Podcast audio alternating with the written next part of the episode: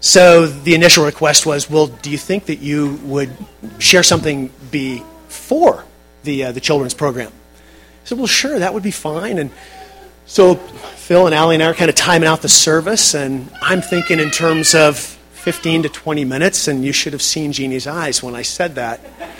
And she said, sweetly as only Jeannie can, I was thinking, you know, maybe 10. You should have seen my eyes when she said that. Jeannie, I've never said anything in 10 minutes in my life. But this morning is going to be an exception. Seriously, in, uh, in just a few minutes, we're going to be blessed by uh, a lot of energy and a lot of creativity and uh, just a, a really special, dramatic presentation of the central story of Scripture. It really is. And, and I, too, appreciate all of the work that has gone in to this morning. And you have heard a text already this morning. Paul and Karen read it so well in the lighting of the Advent candle. It'll be a part of the story again this morning. One of the things that I, I love the most about Scripture is its timeless message. You know, it is, uh, it is a message that reveals to us the character and the nature of God, who God is, and the response of God's people throughout the ages to the revelation of Himself. It's the story of God, if I can say it this way God and humanity. And uh, a long and enduring story that is filled with smaller stories. The Bible is not a history book, although there is a whole lot of history in it. The Bible is, is not a science book, though there is much that is of interest to the world of science in Scripture. It is not a psychology book, but man, there is a truckload of material in there about the human psyche. It is a story book. The Bible is a storybook filled with stories that span thousands of years, written by many different authors, stories of all kinds of people in different times and places. And all of those stories a part of God's revelation of Himself to the people that He created. And one of the stories within the larger story is the Christmas story. It is the story. It's the crown jewel of all of the stories. And it's given to us in two of the Gospels. Matthew gives us a part of it, Luke gives us another part of it. This morning you're going to hear and see the story from Luke's perspective. And at Applewood Community Church, through the Advent season, we love to celebrate the traditional themes of Advent peace, hope, joy, love. We believe that they all find their truest meaning in Jesus Christ. God came to earth in the form of that baby in the manger that we talk about and celebrate on Christmas Day. And the theme for this third Sunday of Advent is, is joy. And one of my favorite parts of the Christmas story in this morning's drama is when, and you heard it read earlier, when the very quiet, dark night sky in the Bethlehem area over the fields that were near the town suddenly explodes with light and with noise. It is filled with angels, and the shepherds who are, I'm sure, suddenly awake and terrified, the scripture tells us, staring into the face of an alien, an angel, who's surrounded by more angels than can be counted, says to them, Do not be afraid. Easy for him to say.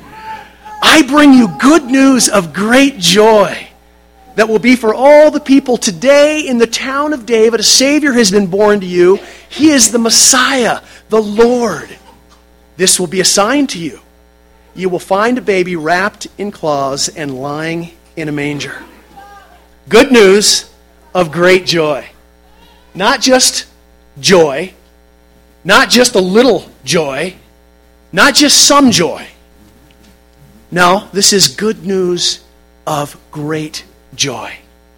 One of my favorite elements of a really good story is when I feel like I am I'm being drawn into it, invited into it. You've been there? You read a story and you just you just feel like you're you're part of it. You can't put it down because you're you're kind of living in it. And if if we closely listen to what the angel has said, I think we're we're being drawn or invited into the Christmas story at this point. The angel says that this good news of great joy is for all the people.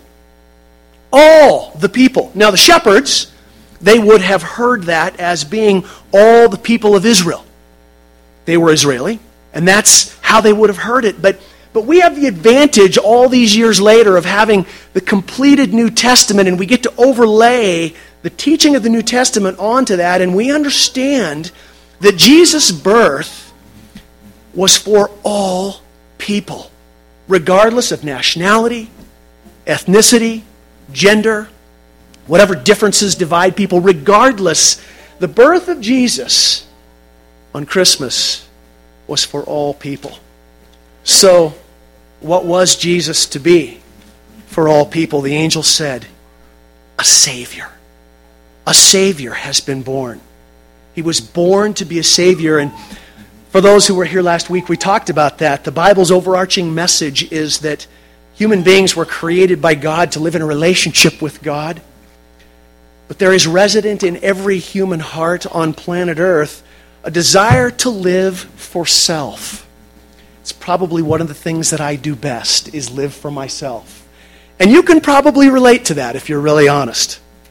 To be in charge, to make our own decisions because we think we know what is best.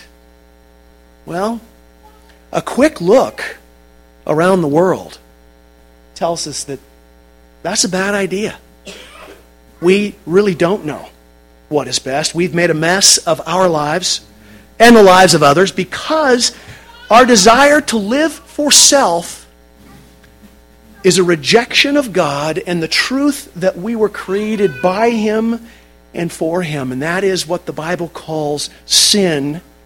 The Bible also teaches us that God loves, amazingly, loves sinful people.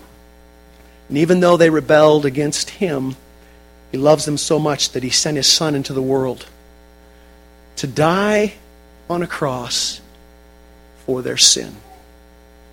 Jesus born to die, to become the payment for our sin.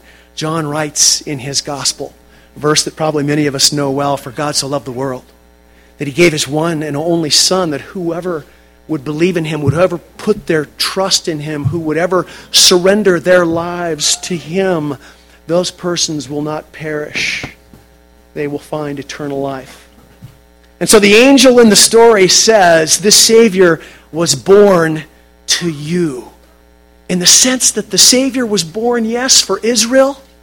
He was born for every other nation in the world but he was born for the individual people in those nations. The angel was saying, I think more importantly, he's been born to you, Mr. Shepherd. You and your buddies who are out here in the middle of the night watching those sheep. Nobody else is really aware that you're out here, knows what you're doing. But God knows and loves you a Savior has been born to you. That is really the message of the Advent season, my friends. Christmas is the day that we celebrate the Savior who was born, and through Him, through Him alone, we're going to experience the truest meaning of those Advent themes peace and hope and joy and love. So, what did those shepherds do? Well, the end of the story tells us that they hurried off to find the baby. That is a good idea. Not just good news of a little joy or some joy, good news of great joy. They got it. And they responded. At least as much as they understood in that moment, they responded by going to find the baby that had been born. So I invite you this morning as you listen and as you watch, may you, may I have ears to hear, hearts to hear and to receive the truth of what God has done on the day that we call Christmas.